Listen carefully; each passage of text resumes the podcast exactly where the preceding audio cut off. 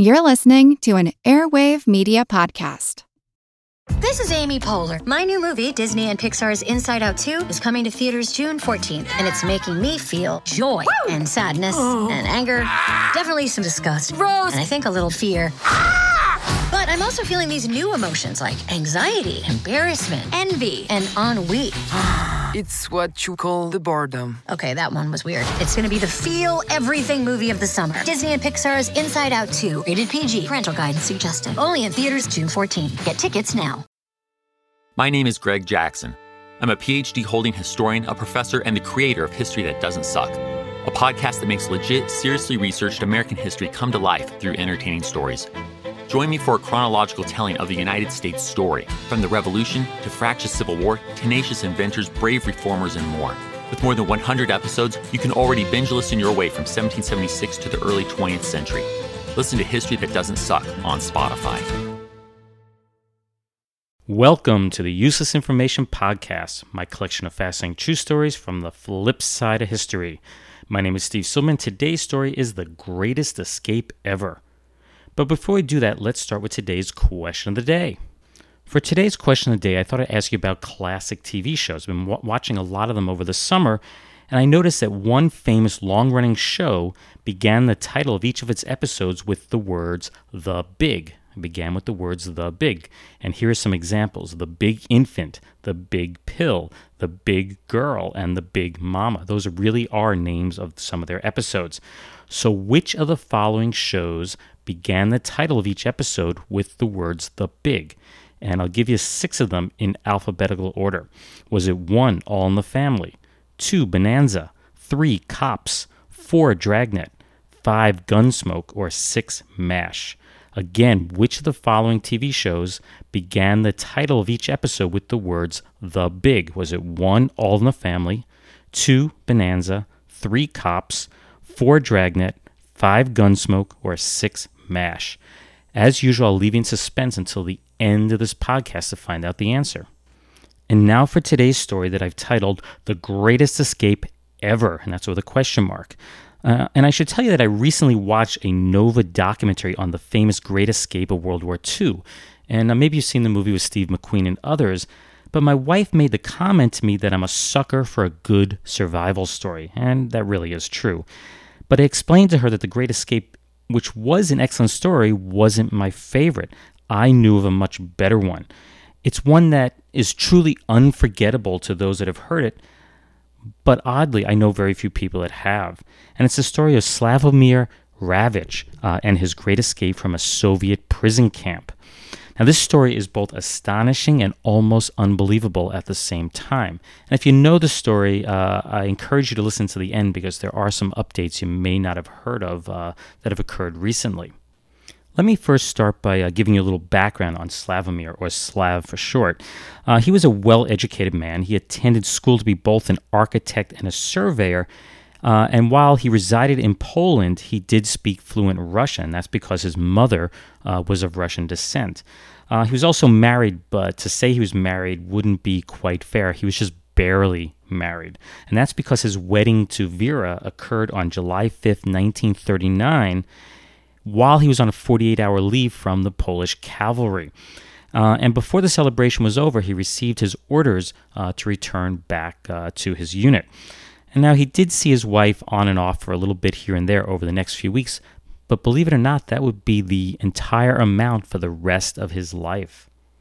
Let's jump ahead to November 19th, 1939. This is about four months later, and it's an incredibly important date in Slav's life. That's because he was home again in Pinsk in Poland on a short leave from the military, and his mom, who was incredibly happy to have him home, decided to have a celebration in his honor.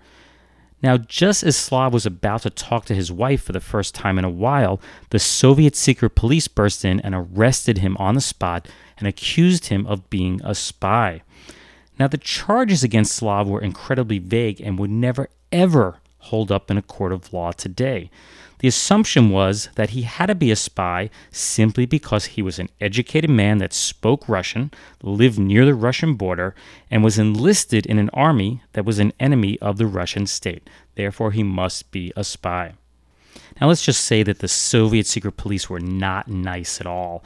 Uh, in fact, they subjected him to all types of horrendous torture that included water droplets on the forehead, you know, physical beatings that would be expected, lit cigarettes on the back of the hand, and you know, just so much more really bad stuff the thing that I found the worst was that Slav was forced to live in his own filth most of the time. There were no bathroom facilities, and he was not allowed to shower. So basically, he had to live in you know what. I'll, I'll let you fill in the uh, blanks there. And this is all because he refused to sign a document stating the fact that he was a spy. He wasn't, so why would he sign the document? But one day they fed him some fish that was laced with some sort of drug, and of course, while he was under its influence, he unknowingly signed the confession. Now that they uh, had a signed confession, I'm not sure why they even bothered with a trial, but they did have one, and it supposedly lasted four days. And during the trial, they accused him of being a Polish spy, a Polish traitor, a Polish fascist, and so on. You know, just insult after insult.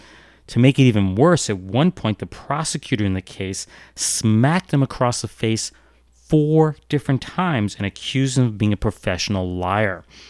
At the end of the trial, of course, they produced his signed document, the one that he signed while he was drugged, and of course, they sentenced him to a long prison term. They gave him 25 years of hard labor. It's hard to believe, but he had been in prison about one year at this point, and he had been denied any form of human contact. That's when he was brought into the Lubyanka prison yard and realized that there were about 150 other men in the same condition. They had all been treated the same way. At that point, they were herded onto trucks and ultimately locked into railroad cattle cars. Each train was locked from the outside, and the prisoners traveled in complete darkness without toilets or any heat for the next 3,000 miles. Now, keep in mind, this is the dead of winter, and that you know they only had their thin prison clothing to protect them from the intense Siberian cold. After traveling for about a month, in December of 1940, the train just suddenly came to a stop.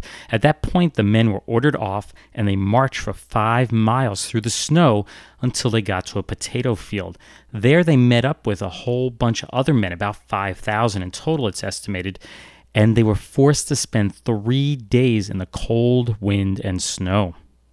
They thought that they finally had a little bit of luck when a train arrived loaded with warm winter jackets, winter trousers, and rubberized boots, you know, some protection against the cold. Now, while this was initially interpreted as a good thing, it turns out it was not. That's because the men were handcuffed to a long chain 50 men per side, 100 men per chain, and they were pulled by a truck at about 4 miles per hour across Siberia. At one point, the trucks even got bogged down in the snow and the chains were pulled by sleds with reindeer. They arrived at their destination during the first week of February, having walked for some two months and covering about a thousand miles in distance. The prisoners were now at camp number 303 or 303, uh, which was about three to 400 miles south of the Arctic Circle. This is a really, really cold, windy place to be. Now, upon entering the camp, they encountered a thousand Finns that had arrived previously. But there was just one big problem. That is, there was no place for anyone to sleep. There was now 5,500 prisoners there and no barracks at all. So, of course, the prisoners were quickly put to work constructing some 20 buildings that could sleep 300 prisoners per building. Of course, all the prisoners were immediately given jobs, and Slav was no exception. He initially worked as a uh, forest worker to cut down trees to build the camp, but after one month, he volunteered to make skis for Russian soldiers. Now, this assignment brought with it two highly prized bonuses. First, he was working in the ski shop, which was heated. You know, think about it. you have been mar- you've been out in the cold for so long, and now you're working in a heated uh, you know, workshop. And second, by volunteering to do this, his daily allotment of bread jumped from 400 grams a day to 1,000 grams. And that will actually become important later on in the story.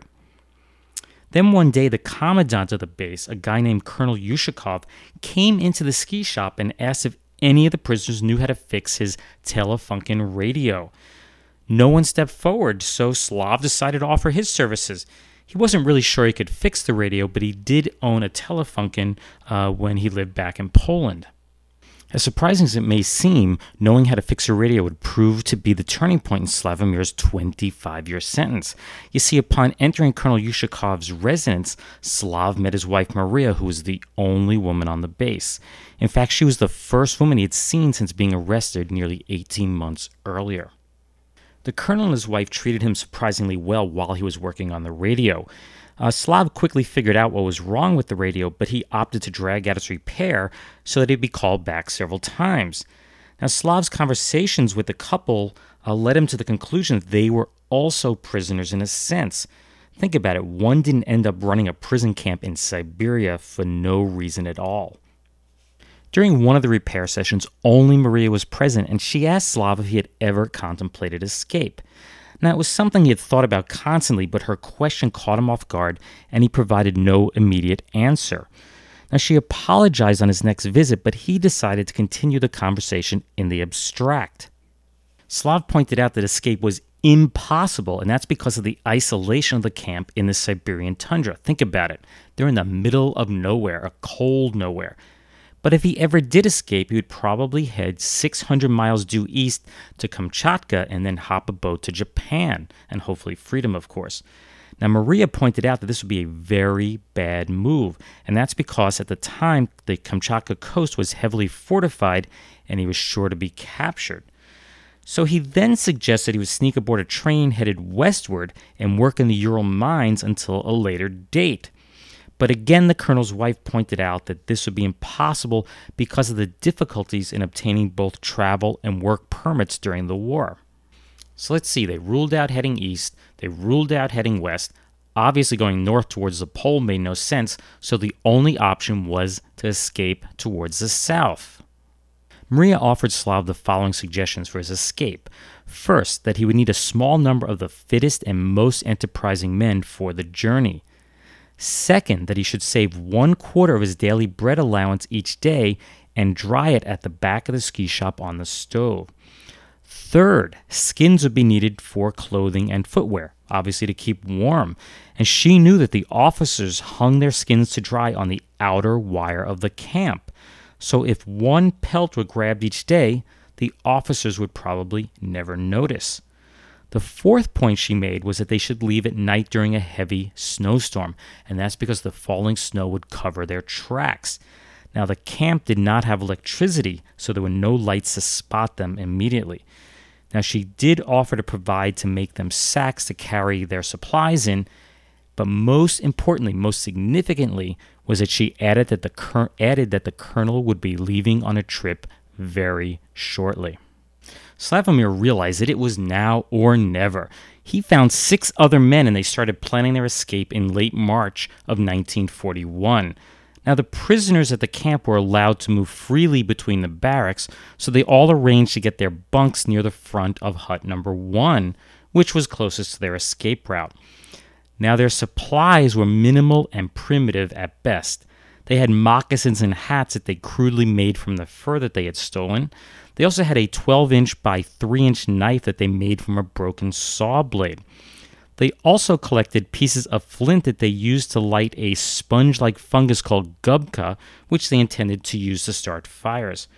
And lastly, Maria provided the men with an axe head for which they uh, fashioned a wooden handle. Finally, on April 6, Maria pointed out that the colonel had gone to Yakutsk. Now, she provided Slav with seven bags, and each bag contained a flat loaf of bread, a little flour, five pounds of pearl barley, some salt, four to five ounces of tobacco, and some old newspaper. Now, being naive and a non smoker, I thought that the newspaper was for starting fires. I didn't realize that it was intended to roll cigarettes. The men decided that they would make their break for freedom three days later, a night during which the snow began piling up, just as they had planned. They left at midnight after the camp settled down, when everyone was, everyone was asleep. The snow, in fact, was so heavy that the guard towers were not visible in the slightest. And their long journey began. I think if they had realized how long it would be, they probably would have turned back. Now, about a hundred yards from the hut door was their first obstacle. It was a row of coiled barbed wire, not the kind of stuff you like to mess with.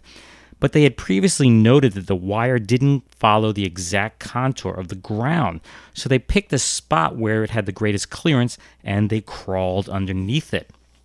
Next, they had to clear a six foot deep dry moat that surrounded the camp. Because if you think about it, you wouldn't put water into the moat because that would turn to ice and make escape even easier.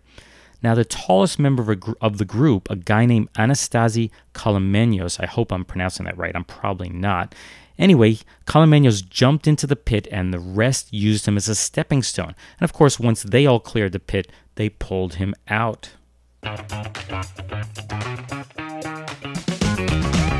Hey there, I'm Dylan Lewis, one of the hosts of Motley Fool Money. Each weekday on Motley Fool Money, we talk through the business news you need to know and the stories moving stocks on Wall Street. On weekends, we dive into the industries shaping tomorrow and host the experts, authors, and executives that understand them. Tune in for insights, a long term perspective on investing, and of course, stock ideas. Plenty of them. To quote a listener, it pays to listen. Check us out and subscribe wherever you listen to podcasts. Next, they encountered two rows of 12 foot high timber walls that stood in their way, and between the two walls was a footpath that was used by the patrol guards.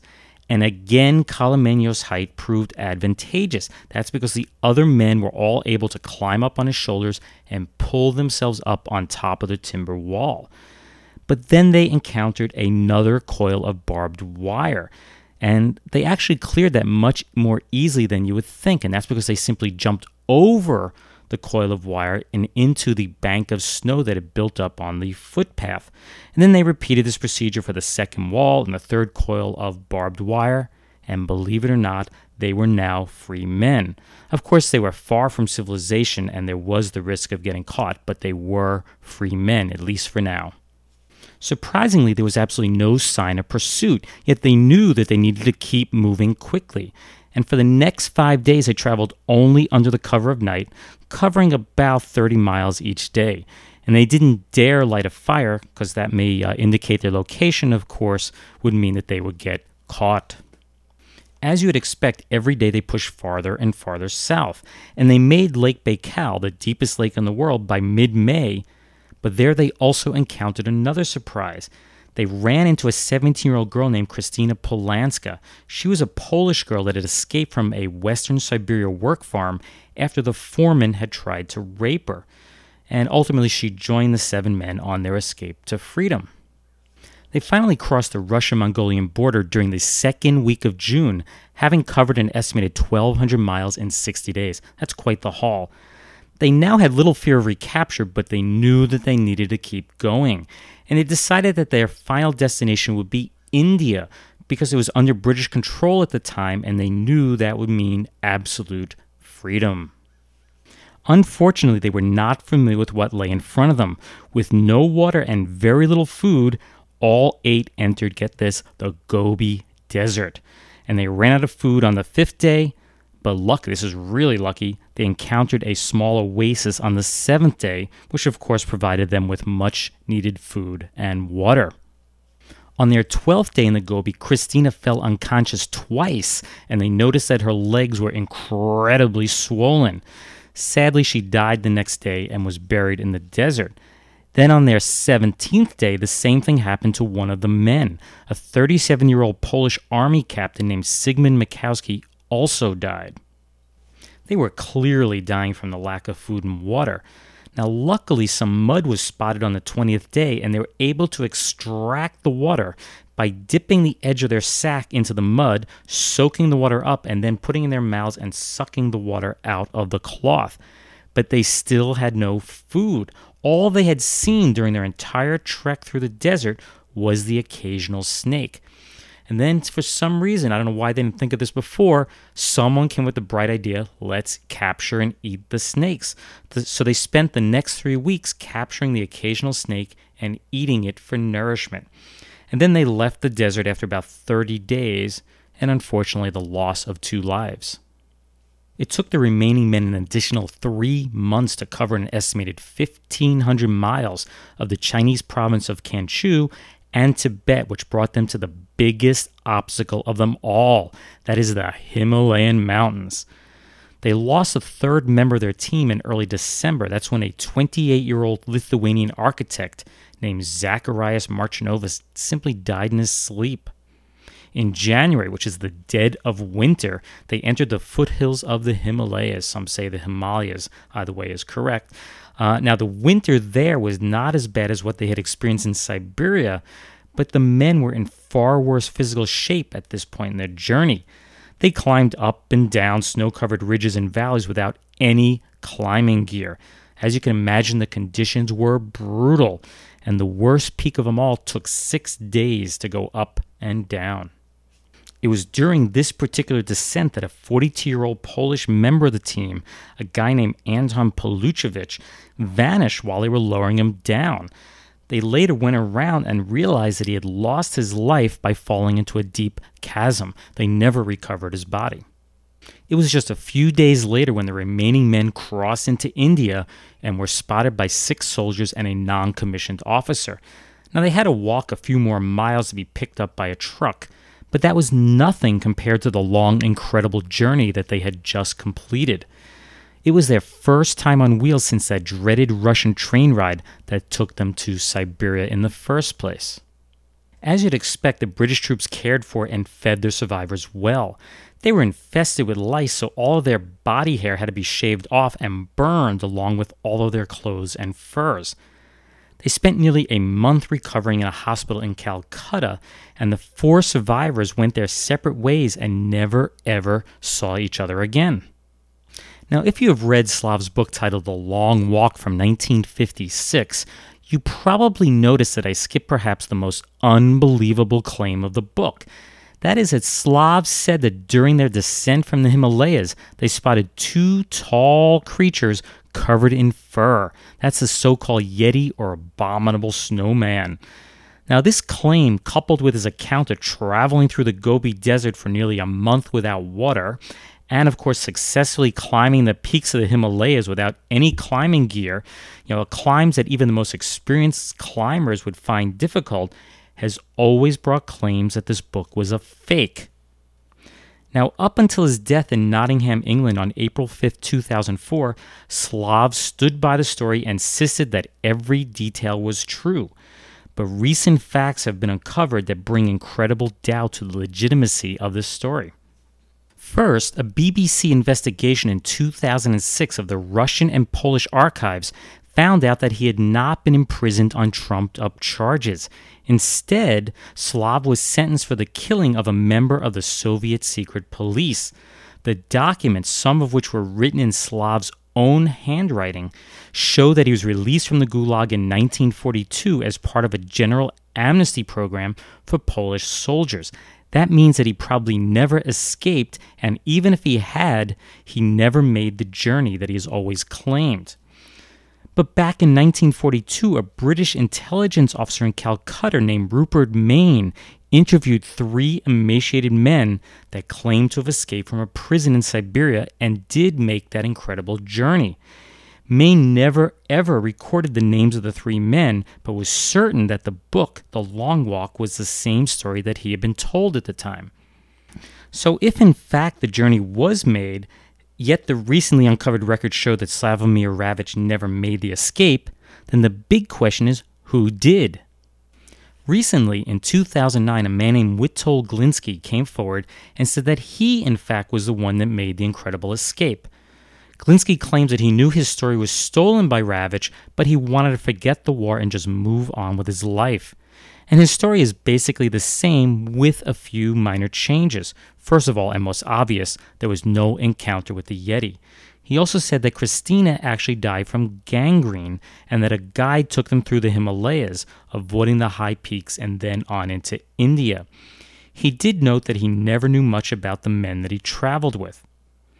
So there you have it. A story thought true for more than 50 years is filled with unanswerable questions. Some have suggested that Rawicz read of Gliński's story in government files and then wrote the book based on those facts. Others have suggested that the ghostwriter of the book, a guy named Ronald Downing, embellished Rawicz's escape quite a bit in an effort to sell more books. Big shock there. Then there's also the possibility that both Rawicz and Gliński made the same journey together, but were not aware of it. And that's because some people have suggested that Rawicz changed his name. Or maybe Gliński is taking claim to Slav's story now that he's deceased and he can't defend himself. Or there is the possibility. Well, I'll let you uh, come up with your own questions and decide what happened, if it ever happened. But this is definitely not the end of the story. I just found out that Peter Weir has directed a movie called The Way Back, based on Slav's book. It's scheduled for release this fall and stars Jim Sturgess as Slavomir. Uh, Colin Farrell and Ed Harris also star in the movie. Of course, all the names have been changed. Uh, for example, Christina has supposedly been renamed as Irina. Useless, useful, I'll leave that for you to decide. And now for a few words from our retro sponsor. The Granite Furniture Company brings you the Hall of Fantasy. Listen now to original tales of the imagination and some of the classics of the supernatural as we take you down the corridors of the Hall of Fantasy to the mysterious realms of the unknown. These are stories of eerie and fantastic thrills brought to you by your friends at the Granite Furniture Stores. You know, spring is practically here, and the centennial summer is not far away, so now's the time to cheer up your home with something new from the Granite Furniture Company. You'll be amazed at how easily you can improve the beauty and comfort of your home with small items here and there, such as a new floor lamp, a new lounge chair, a table or so, or some other seemingly unimportant item. The Granite Furniture stores in Sugar House, Murray, and Provo are daily receiving new stocks for spring home redecoration. And now you may choose from these delightful new things at prices well within your budget. Go in tomorrow and see for yourself. And be sure to listen a little later in tonight's program for an important announcement from the Granite Furniture stores in Sugar House, Murray, and Provo. That commercial's from the March 9th, 1947 episode of the Hall of Fantasy Radio Mystery Show, as they mentioned. Uh, the episode was titled Death in the Bayou, and the series originally aired on KALL Radio in Salt Lake City and eventually ran nationwide from August 22, 1952 until September 28, 1953. Now, I was surprised to find out that the Granite Furniture Company is actually still in business. It was founded in 1910 by a group of 10 Sugar House, Utah residents, so it's currently celebrating its 100th anniversary in business. At one point, they had three stores in the Salt Lake City area that was in Provo, Sugar House, and Murray. Uh, the Murray store was destroyed by fire in 1961, and the one remaining store was opened in April of 1989 in West Jordan, Utah. And now for a few totally useless yet totally true tidbits from history. It's time for like to call news of the weird past. Our first little tidbit goes back to October 18th, 1945, and there it's reported that a 39 year old motorist named Russell Moran was killed in a freak car accident in Port Huron, Michigan. It seems that another car driven by Mike Kasser of Detroit crashed into the rear of a horse pulled hay wagon. The horses then broke loose and raced down the road. Moran, unfortunately, was driving in the opposite direction and hit one of the horses head on. A hoof went right through his windshield and killed him instantly.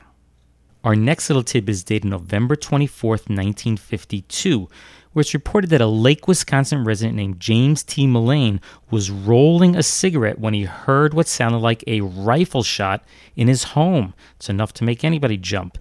But it turns out that a two pound fuel cap had ripped a hole right through his roof and kitchen ceiling and landed in a garbage bag. Amazingly, the bag was not ripped at all. The cap was traced back to a jet that had just taken off at nearby Mitchell Field in Milwaukee. Apparently, it was not locked in properly during the refueling. And our last little tidbit goes back to November 11th, 1959, where it's reported that U.S. Secretary of Labor James P. Mitchell made the promise back in April of 1959 to eat his hat if the number of people out of work rose above the 3 million mark in October. Well, it actually rose to 3,270,000, so he kept his promise and ate his hat in public. But this particular hat was quite tasty because it was made of mocha cake molded into the shape of a fedora. Now, if you're curious, the number of people out of work currently in the US today is 14.6 million people. Want to learn how you can make smarter decisions with your money? Well, I've got the podcast for you. I'm Sean Pyles, and I host NerdWallet's Smart Money Podcast. On our show, we help listeners like you make the most of your finances. I sit down with NerdWallet's team of nerds, personal finance experts in credit cards, banking, investing, and more. We answer your real-world money questions and break down the latest personal finance news. The nerds will give you the clarity you need by cutting through the clutter and misinformation in today's world of personal finance. We don't promote get rich quick schemes or hype unrealistic side hustles. Instead, we offer practical knowledge that you can apply in your everyday life. You'll learn about strategies to help you build your wealth, invest wisely, shop for financial products, and plan for major life events. And you'll walk away with the confidence you need to ensure that your money is always working as hard as you are. So turn to the nerds to answer your real world money questions and get insights that can help you make the smartest financial decisions for your life. Listen to NerdWallet's Smart Money Podcast wherever you get your podcasts. And now the answer to today's question of the day. And I had asked you which classic TV show titled each of his episodes with the words the big. It was always the big something, such as I said, the big infant, the big pill, the big girl, and it goes on and on. Well, the answer is.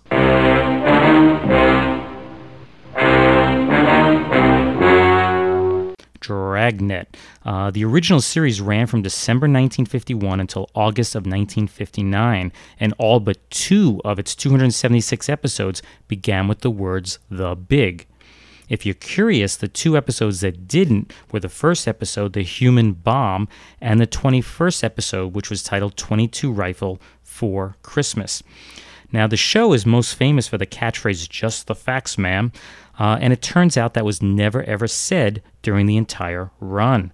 The closest was probably something like, All we want are the facts, ma'am, or All we know are the facts, ma'am. But they never said just the facts, ma'am. Well, I hope you enjoyed today's story titled The Greatest Escape Ever, as well as our question of the day on Dragnet, listening to our retro sponsor from the Granite Furniture Company, and the news of the weird past tidbits on the motorist killed by a horse's hoof, the falling fuel cap, and the day James Mitchell ate his hat. If you'd like to read more true stories just like these, please be sure to get a copy of one of my books. They are Einstein's Refrigerator and Lindbergh's Artificial Heart, and both are written by me, Steve Silberman, and they're available from your local bookseller, online, and from your local library. Now, for some crazy reason you'd like to contact me, simply drop me an email at useless at steve.silberman.name. That's useless at steve.silberman.name. Or you can visit my website, which is uselessinformation.org. And lastly, as always, I'd appreciate if you could log into iTunes and leave some positive comments to help increase the number of listeners to this podcast. Thanks again for listening, and I hope you'll tune in the next time. Bye. Hi, I'm Neil. And I'm Ken. And we are from the Triviality Podcast, a pub trivia style game show where a lack of seriousness meets a little bit of knowledge. Join us each week for an hour long game of general knowledge trivia featuring special guests from around the world, plus tons of extra themed episodes. If you want to improve your trivia game, or you just want to scream at us in your car when we get easy questions wrong, then we're the show for you. Find Triviality on all your favorite podcast apps. But you know that because you're already listening to a podcast.